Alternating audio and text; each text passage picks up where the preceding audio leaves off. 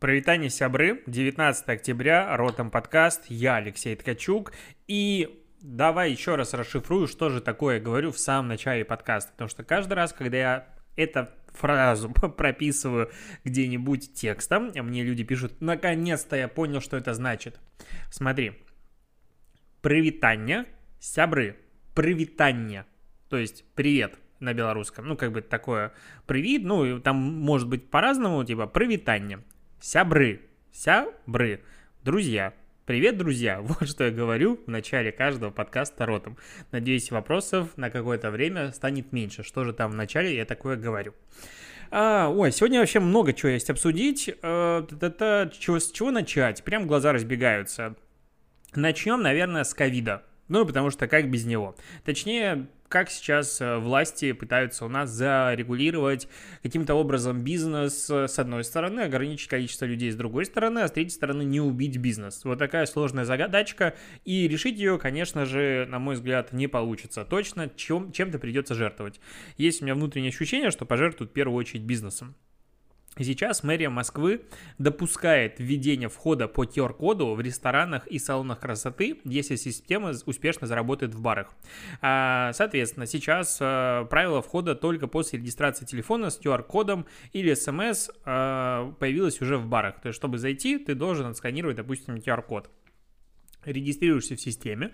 И зачем это надо? Для того, что если вдруг, допустим, найдут у кого-то ковид, и отследят, где он перемещался в общественных местах, и, соответственно, если ты был в это же время там же, в этом ну, помещении, значит, тебе придет пуш, что иди сдавай анализ, скорее всего, ну, какая-то такая история. И в целом, ну, это вот комментаторы, конечно, засирают жестко, с другой стороны, вот если э, выбирать, какой вариант э, ограничений э, может быть дальше у нас предстоять, одна ситуация, в которой надо сканировать QR-код и заходить в локацию какую-нибудь по QR-коду, по какому-нибудь приложению, не знаю, NFS считывать будет чип. А другой вариант, когда все опять закрывают. И вот э, есть у меня ощущение, что вот когда все опять закрывают, это прям очень плохо, потому что почему-то вот как будто первый коронакризисный э, локдаун, он вроде бы как-то прошел, ну и не сильно заметно. Ну то есть вот да, очень многие обанкротились, кто-то там не пережил, много чего-то произошло, все об этом говорили, но при этом вот закончилось, и последствия, как будто они в публичном пространстве закончились, но ничего ж не прошло, то есть бизнес не может не работать 2-3 месяца, и потом такие, окей, а, продолжаем дальше, кинотеатры лежат, очень много чего лежит, и поэтому если как бы закроют дальше все, ну, мне кажется, это будет намного хуже, чем сканирования QR-кодов. А, причем это пока планируется только в Москве, ну, как в самом прогрессивном городе нашей великой необъятной. И что здесь интересно, люди начинают писать, что вот, и мне приватность, зачем буду ходить в ресторан, если мне надо будет получать разрешение, пропуск, это действительно очень на это похоже. А, но при этом нет никаких альтернативных предложений, что же делать? Ну, потому что полный локдаун, ну, который был, допустим, в Италии, а, полный локдаун был много где в Европе. А, как он повлиял на мир? Ну, по-моему, сильно чего-то не изменилось. Допустим, вот сейчас я ищу Италию. Что у них там по случаям? У них точно такой же пик выше, чем, сейчас, э, чем был во время самого ада, когда там в Италии это было, когда там в середине марта. То есть в середине марта у них было максимум 6,5 тысяч случаев, сейчас уже 11,7 тысяч. Можно и сказать, что итальянские власти тогда а, типа не допустили полного закрытия. Там все сидели по домам, по норам, как говорится. А, допустим, Франция. Во Франции такая же жопа, ну прям откровенно. Сейчас 32 тысячи новых случаев. С тем учетом, что в марте там 4,3 тысячи. Я человек, который прям если что-то вижу, что можно поругать, я ругаю без проблем. Но что ты хочешь собака сюда? Тут во время записи подкаста, а у нас же с тобой подкаст максимально честный, ко мне пришла мята и говорит, играй со мной с сосиской. Э, и типа кидай, ну подожди. Еле достал. А, вот. Короче, сложно и туда, и сюда одновременно писать подкаст, сорян. И ты смотришь как бы на разные страны, на разный опыт, где что происходило, а как бы, ну, видно, что независимо от тех мер, которые были приняты тогда, сейчас ни у кого не лучше. То есть везде как бы жопа. И поэтому обвинять правительство в том, что не до конца тогда, допустим, э, всех закрыли под замок или провели по итогу парад, да, судя по вот контексту, если бы ничего вообще не делали и страну бы не закрывали, возможно бы даже ничего сильно не изменилось. То есть ношение масок и локдаун это две немножечко разные вещи. И лично гигиена, да, надо.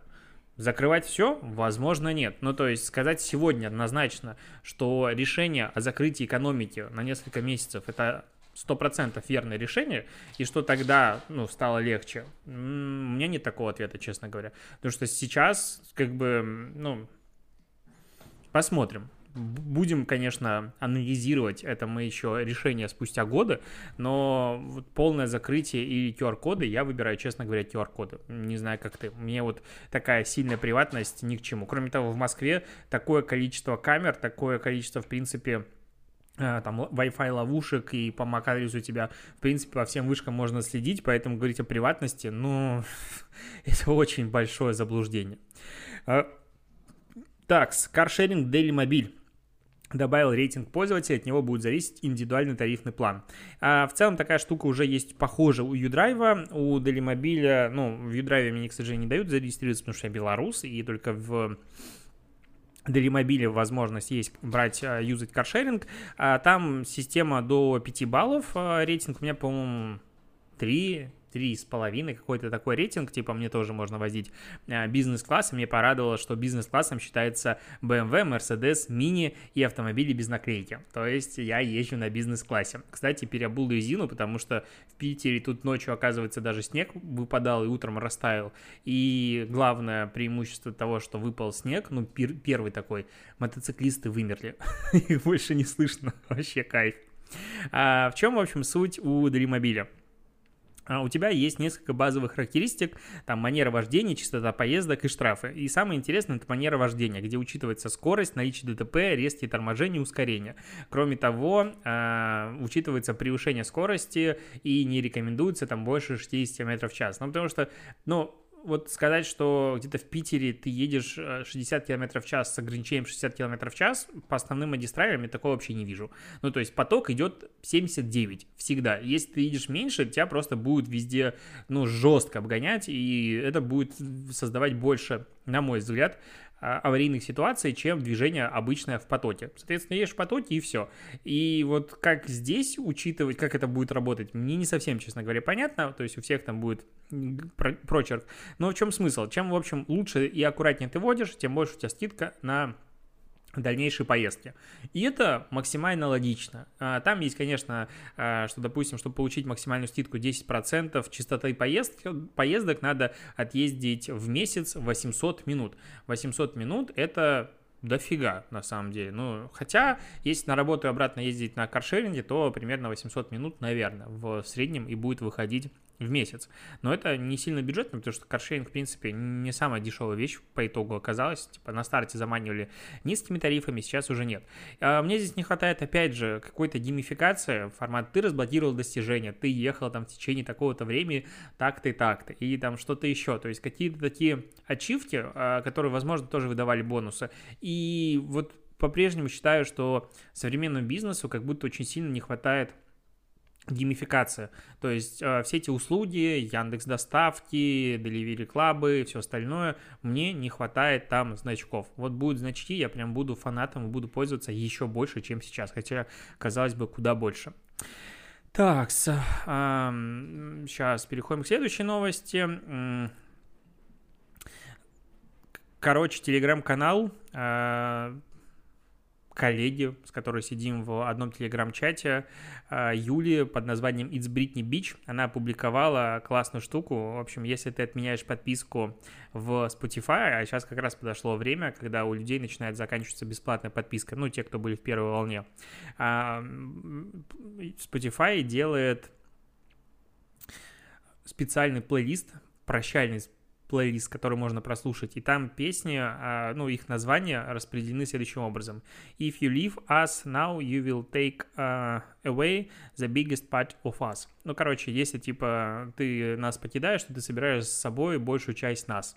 Такое очень трогательное, очень ванильное, очень uh, милое прощание. В целом, Spotify все больше и больше начинает использовать эти названия в песнях, составление плейлисты, плейлистов, а, в котором вот есть какая-то звучная э, история, звучная фраза, которая составляется как раз-таки из названий в плейлисте. И это, ну, классно, что, мне нравится. Это мило, это как раз-таки вот про хаквертайзинг, когда ты вроде бы ничего технически не делаешь, ну, человек от тебя отписывается, получаешь вот такой вот плейлист, и он, ну, классный. Он прям вообще восторг. Мне очень нравится такая штука. А, ну, респект Spotify за такое милое решение. А, кстати, я не договорил про ковид до конца. Тут власти Санкт-Петербурга с 26 октября запрещают ресторанам и барам работать по ночам для борьбы с ковид.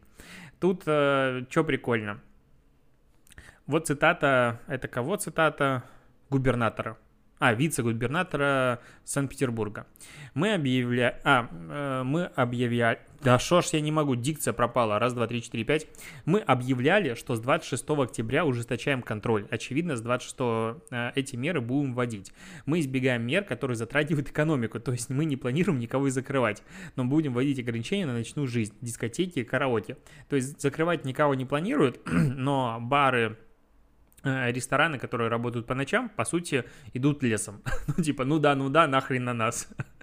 а, это такое, ну, как бы я не могу понять логику, честно говоря. В моменте, когда проходят концерты и массовые реально мероприятия, и вроде бы все и понятно, почему они проходят, и что они, в общем, есть спрос и у людей, и артистов на них.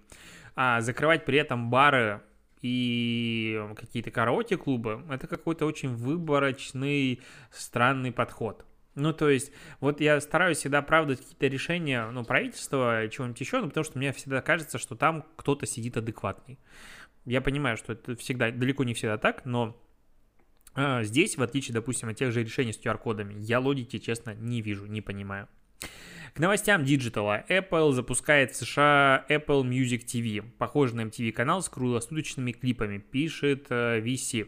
Что это такое будет? Короче, в Apple TV э, и в приложении Apple Music во вкладке обзор появляется вкладка клипы, где у тебя просто идет э, постоянно клипы, подборка, э, будут дополнительные эксклюзивные видеоматериалы, живые выступления, фан-мероприятия, счетчик чартов, выступления гостей и все остальное. Короче, они такие развивают активные э, дальше собственной платформы с собственным контентом. А, по сути, это главный такой будет конкурент YouTube а, с точки зрения именно потребления видеоклипов. Потому что, ну, где ты смотришь клипы? Ну, заходишь на, YouTube, на ютубчик и запускаешь их. Я постоянно так делаю. И вот Apple создает такую альтернативу, хотя в Apple Music так, в принципе, можно было смотреть клипы. А это именно как бы получается как а, канал. А, запуск произошел, показав э, в США 100 самых прослушиваемых песен на данный момент в Apple Music. Показали все эти клипы, ну и как бы пошли дальше. Вообще классная штука, я как бы полностью поддерживаю. А, помнишь, на днях мы с тобой обсуждали Олега Тинькова, который э, сделал, как сказать, ну, внутреннее сообщение отправил своим сотрудникам, коллегам, в котором э, много чего говорил про покупку потенциальную, которая сорвалась, который, точнее, он остановил э, Яндекс.Слом Тинькова, и так тоже про МТС, и сказал, что э, он не будет продаваться там этому говно Яндексу. И вот сегодня опубликовал новый пост, в котором объяснил свое поведение, что это была внутренняя коммуникация, которая как бы как на кухне он сидел и своими друзьями, коллегами, своей семьей, сотрудниками общался. И типа какая-то паршивая овца это слила. Ну, это было как бы очевидно. А, вот. И написал как бы искреннее письмо, и считает, что разговоры на кухне публично как бы не обсуждаются, но он не гордится тем, что он назвал Яндекс говном, потому что там работают тысячи класс, типа классных сотрудников, тысячи классных талантливых людей, и он ни в коем случае их не хотел обидеть, много чего правда, а, рассказывал, формата, что предприниматель это чуть как бы самый важный человек, который двигает прогресс вперед, а не менеджеры.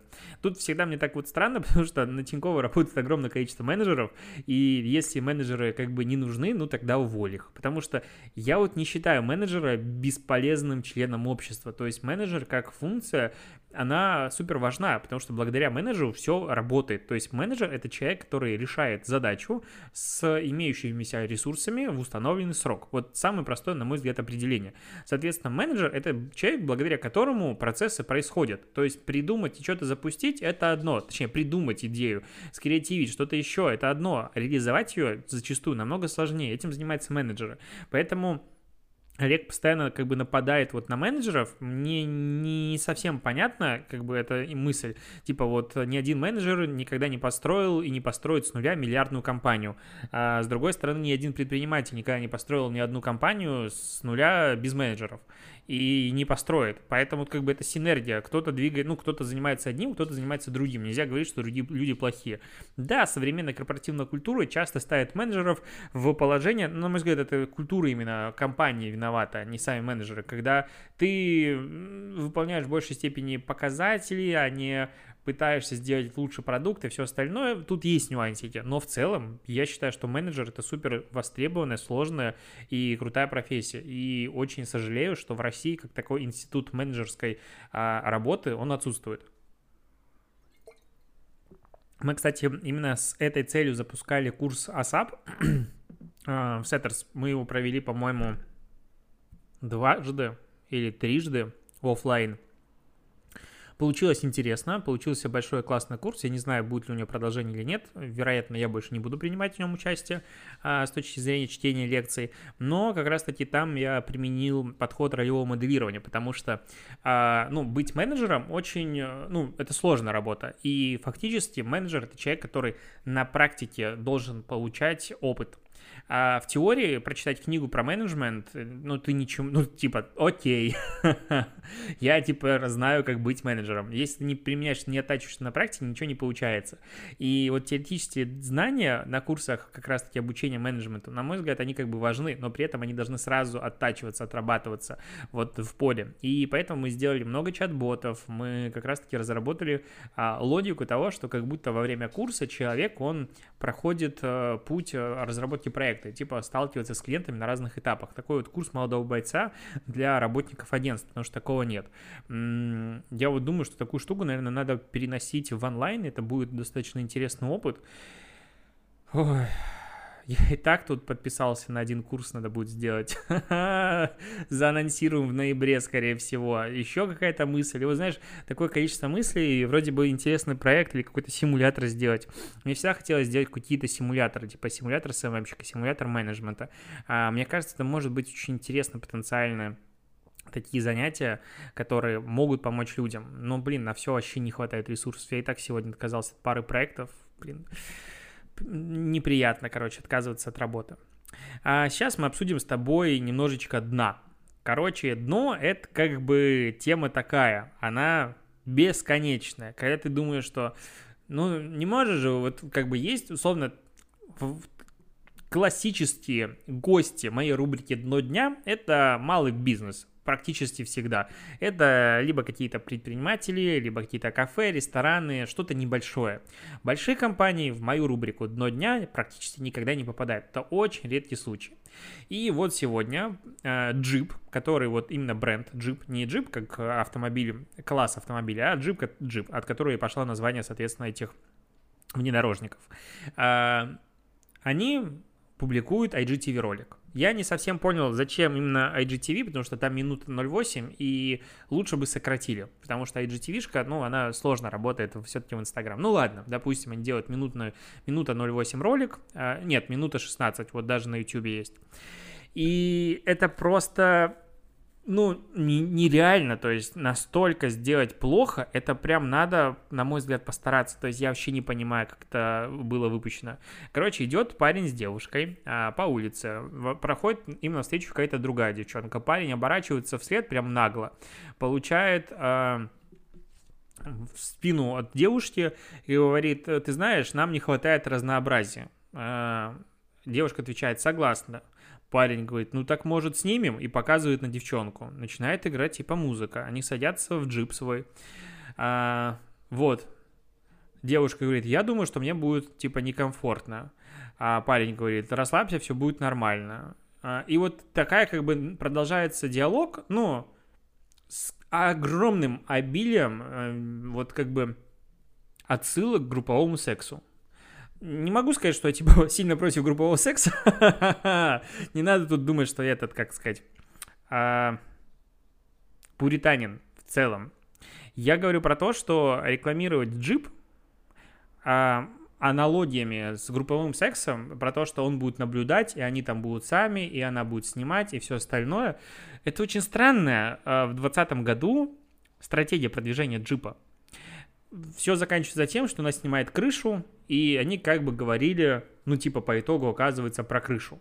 Зачем вот они оборачивались и показывали рукой парень на девушку, кон- которая конкретно проходила, мне вообще непонятно. В Инстаграме э, Джип очень доволен собой, закупает позитивные комментарии про себя.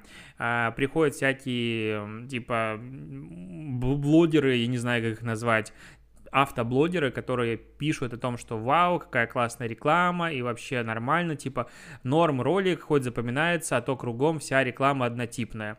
Ну и прочая хрень, какие-то закрытые профили пишут, короче, э, вот каждый профиль, который ты просто смотришь, он либо не подписан на этот джип, либо что-то еще. Короче, максимально закупленные комментарии. Джип отвечает только на позитивные комментарии, а на что-то негативное они не отвечают вот. Добило, конечно же, э, комментарий какого-то парня, спрашивает, сколько стоит такая машина, ему отвечают, что ответили в директ, я просто не могу. А, я не знаю, типа, как это комментировать. Ну, то есть, ну это, ну это же капец. Давайте мы стинь, вот оригинальность проявим и реально снимем рекламу о том, что парень предлагает своей девушке позвать э, еще одну девушку и заняться с ними сексом. Мы будем намекать об этом весь ролик, а потом снимем крышу. Очень оригинально. То есть, вот просто, а если взять этот ролик и показать, типа, американскому представительству, не знаю, джип, как они на это отреагируют. То есть, это странно а, говорить о том, что это типа новые нормы морали не дают а, само этому, как оно, само-само-само самовыражению, ну, в теории, конечно, да. С другой стороны, ну, а зачем вот такое опошление, объективизация э, в, в рекламе? С другой, ну, если быть максимально объективным, Джип, конечно, имеет право делать вообще что угодно. Ну, то есть они могут снимать какую рекламу, ту рекламу, какую хотят. Просто мне так кажется, это в большей степени самоубийство а, молодежного джипа, который позиционируется как что-то молодежное, современное, прикольное. А, потому что ощущение, опять же, у меня есть, что большая часть аудитории а, целевой, которая потенциально может купить этот внедорожник, это люди, которые, ну, как бы плюс-минус наших с тобой взглядов, им такое не заходит.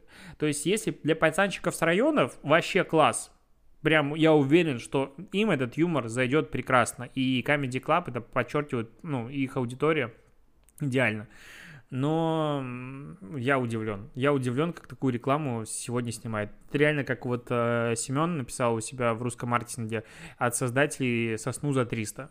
Вот это прям идеальное объявление. Мне кажется, те же маркетологи делают и а, рекламу этих елок под Новый год про сосну. Ну, по-другому сложно написать. А, так, с Лейс по-прежнему держит а, молчание. Кстати, вот а, не вижу от них никаких дополнительных публикаций по поводу рекламы, которую они сделали с Володей XXL. Ну, то есть они как бы накосячили и пока тишина. Я надеялся какие-то пресс-релизы от них услышать, пока они типа очень мы сильно извиняемся, ну и на этом как бы все странная позиция. Хотелось бы понять что-нибудь от Лейса, что произошло дальше. Потому что как бы они вроде продолжают эту рекламную кампанию уже с другими героями. А комментарии закрыли к последнему посту, просто ржака, блин. А на предыдущие комментарии особо как бы не отвечают. А, ну, не знаю. То есть такое ощущение, что школа антикризисного пиара в России похерена, не успев родиться. То есть, а, с другой стороны, очень интересно посмотреть, какие там отношения внутри выясняются сейчас с агентством, потому что там кто-то конкретно накосячил. Кто-то вот есть имя у этого косяка, есть конкретное имя и фамилия и должность. Вот там будет разбирательство. Прям интересно. А последнее, что обсудим с тобой, это как раз стримеры Мелстрой. Это вообще новая для меня хрень. Нижний YouTube, так называемый, все прошло в контексте мимо меня, я вообще не знал, что такое существует. Сейчас э, начинается новый, ну, новый тренд. Новые дебилы на YouTube э, стримят, на Твиче стримят, как я понимаю, как бы тусовку, то есть сзади что-то происходит, какая-то жесть, и как бы главный герой за деньги говорит, а давай ты там снимешь э, кофточку и будешь в личике ходить, а давай ты поцелуешь этого жиртреста, или что-нибудь еще, и там, как, короче, постоянно какая-то дичь, ну прям слово дичь здесь даже не подходит. То есть дичь это Дом 2. Ну, Дом 2 это дичь. То, что происходит, не знаю, на Первом канале или у Малаха, вот это дичь обычно. А это за гранью дичи. То есть вот дичь пробита. И что делает он? Он пригласил себе какую-то девушку, которая меняет любовь на деньги, и она там сидела в кадре, я не знаю завязки истории, я с трудом посмотрел как бы основной момент, что-то они там выясняют, и он берет, начинает в нее срываться, начинает бить ее головой, э, лицом об стол, а, а у нее брекеты, она, короче, там они, судя по всему, слетают, все в крови, она типа пишет заяву, себя очень сексуально фотографирует в Инстаграм, в сторис, а, как у нее все в крови, конечно же. Ну, ладненько. Ну, там есть фотографии такие типа прям вот как э, это эстетично, а есть фотографии, ну, прям жесть. А, Ее, конечно же, принялись в комментариях у этого парня говорить, что он красавчик, и она, типа, знала, куда шла, продажная тварь и все остальное. А я вот очень хочу, чтобы, ну, открыли на него заяву за, ну, причинение телесных ну и посадили, допустим, ну или там какая-то условка была. То есть вот то, что происходило э, с блогерами, которые каперы рекламировали все остальное, про одного из них э, мне тут немножечко рассказали, я забыл, как его зовут. Короче, наверняка ты слышал историю про то, что он уехал куда-то в Дубай и сфотографировал э, ногой, пальцами ноги, он держал пачку денег местных, а там как бы, ну, нельзя это делать, потому что на деньгах нанесена какая-то святыня, я не знаю что, и, типа, он попал в тюрьму. А в России на него статья какая, 148 я не разбираюсь в этом деле, к счастью, очень сильно далек, за крупное мошенничество, и все, уже выписан, а, короче, он сядет надолго, лет на 10-12. Соответственно, там он сидит в тюрьме, его оттуда экстрадируют, он попадает сюда и садится. Кайф, я вот как можно сказать, что я злорадный, с другой стороны, этот человек обманывал других людей на огромное количество бабок. И в целом а, заметил, я думаю, а, в последнее время очень снизилось количество ставок а, рекламы на спорт, потому что вот эти вот все прогнозы ставок на спорт лично ко мне перестали заходить за рекламой вообще, не до этого много приходили, ну, понятное дело, всем отказывал, сейчас как бы перестали прогнозов. И вроде бы как люди поняли, что это полный разводняк. И вроде бы как люди наконец-то поняли, что разводняк — это, как называется, история с Раскрутка счета, какой-то такой термин. И мне объяснили на днях, а, каким образом зарабатывали на этих а, каналах, которые прогнозы. Там не то, что он закрытый, допустим, и доступ стоит какое-то день, количество денег. Всем плевать. Типа чувак берет, раска... ну, показывает свою красивую жизнь, конечно же. А, как он зарабатывает миллионы, и он реально зарабатывал миллионы, только не на, не, немножечко на другом. Как он постоянно делает ставки, как он выигрывает, и вообще весь молодец. И вот, типа, я выкладываю результаты ставок, и ты ставь так же, как я, и ты будешь зарабатывать. И в этой ссылке на букмекера стоит рефералка, а букмекер ему платит 50% от проигрыша людей, которые ставят по его ставке. Ну и все. Соответственно, ты сначала людям, допустим, они выигрывают, а потом ты делаешь такие места, ну, в принципе, я думаю, так это логично, чтобы народ проигрывал 50% от проигрыша. Ну, это же, ну, это охренелен денег. То есть там прям миллионы поднимали в день. И вот когда ты смотришь на это, а, очень сильно хочется, чтобы мошенников начали ловить настоящих в интернете. Вот прям очень сильно хочется. Потому что мне рассказывали инсайдерской информации про многих людей, как бы известных на рынке. Да, на них висит много штрафов. И прям это другой мир. Я реально в него не погружался. И это такое удивительно, ужасно. И как много людей попадает на бабки из-за мудаков. А, такая вот мысль. Что еще? А, в конце хочется обсудить, так, а сколько это уже подкаст? Ну, быстренько обсудим. А, на Wall Street Journal, правда, под paywall, поэтому я довольствуюсь кратким изложением перевода в телеграм-канале Медиа Медиа. Вышел большой текст о том, как Марк Цукерберг учился политике, как было организовано изменение алгоритма новостной ленты в конце 17-го, начале 18 -го года в Фейсбуке. Короче, по данным Wall Street Journal, а, когда был представлен алгоритм в 17 году, многие политики в Белом доме высказывали беспокойность тем, это я сейчас цитирую телеграм-канал «Медиа-медиа», а, так вот, многие политики в Белом доме, в доме высказывали обеспокоенность тем, что издание правого толка получает мало внимания. Тогда разработчики Facebook перестроили алгоритм, понизили приоритеты у левых изданий типа Маза Джонс, а, что, конечно же, отразилось на охватах постов этих изданий. Ну, там речь идет о том, что они начали терять там сотни тысяч долларов а, в год, в месяц, просто банально потому, что к ним перешел, перестал идти трафик. И вот это как бы верхушечка айсберга, на мой взгляд. Ну, то есть это вот то, что мы узнаем о каких-то изменениях алгоритма в ручных, вот именно, типа, есть издание левого толка, есть издание правого толка. Кому-то показалось, что мало идет сюда трафика, перестроили, и сюда пошел трафик. Мы говорим про одну из основных платформ коммуникации миллионов, миллионов людей. В целом Facebook выступает источником новостей для огромного количества людей. Ну, там в некоторых странах до 80% трафика новостного приходится на Facebook. И когда ты понимаешь, что в руках у тебя есть возможность управлять мнением целой страны, а, ну, вот знаешь, мне такие новости немножко как будто подтверждают мою правоту, и типа, нет, ты не сторонник теории заговора, и нет, ты не странный, ты как бы нормальный, ну, говорят эти новости мне. Это, конечно, странно звучит, что мне новости говорят, что я нормальный, но глобально это говорит о том, что вот, как бы, мне кажется, у нас такой небольшой круг по интересам, потому что я про эти темы регулярно говорю в подкасте, и, скорее всего, если бы они тебе сильно были неинтересны, ты бы уже перестал слушать и, как бы, забил на подкаст. Поэтому, наверняка, нам это интересно.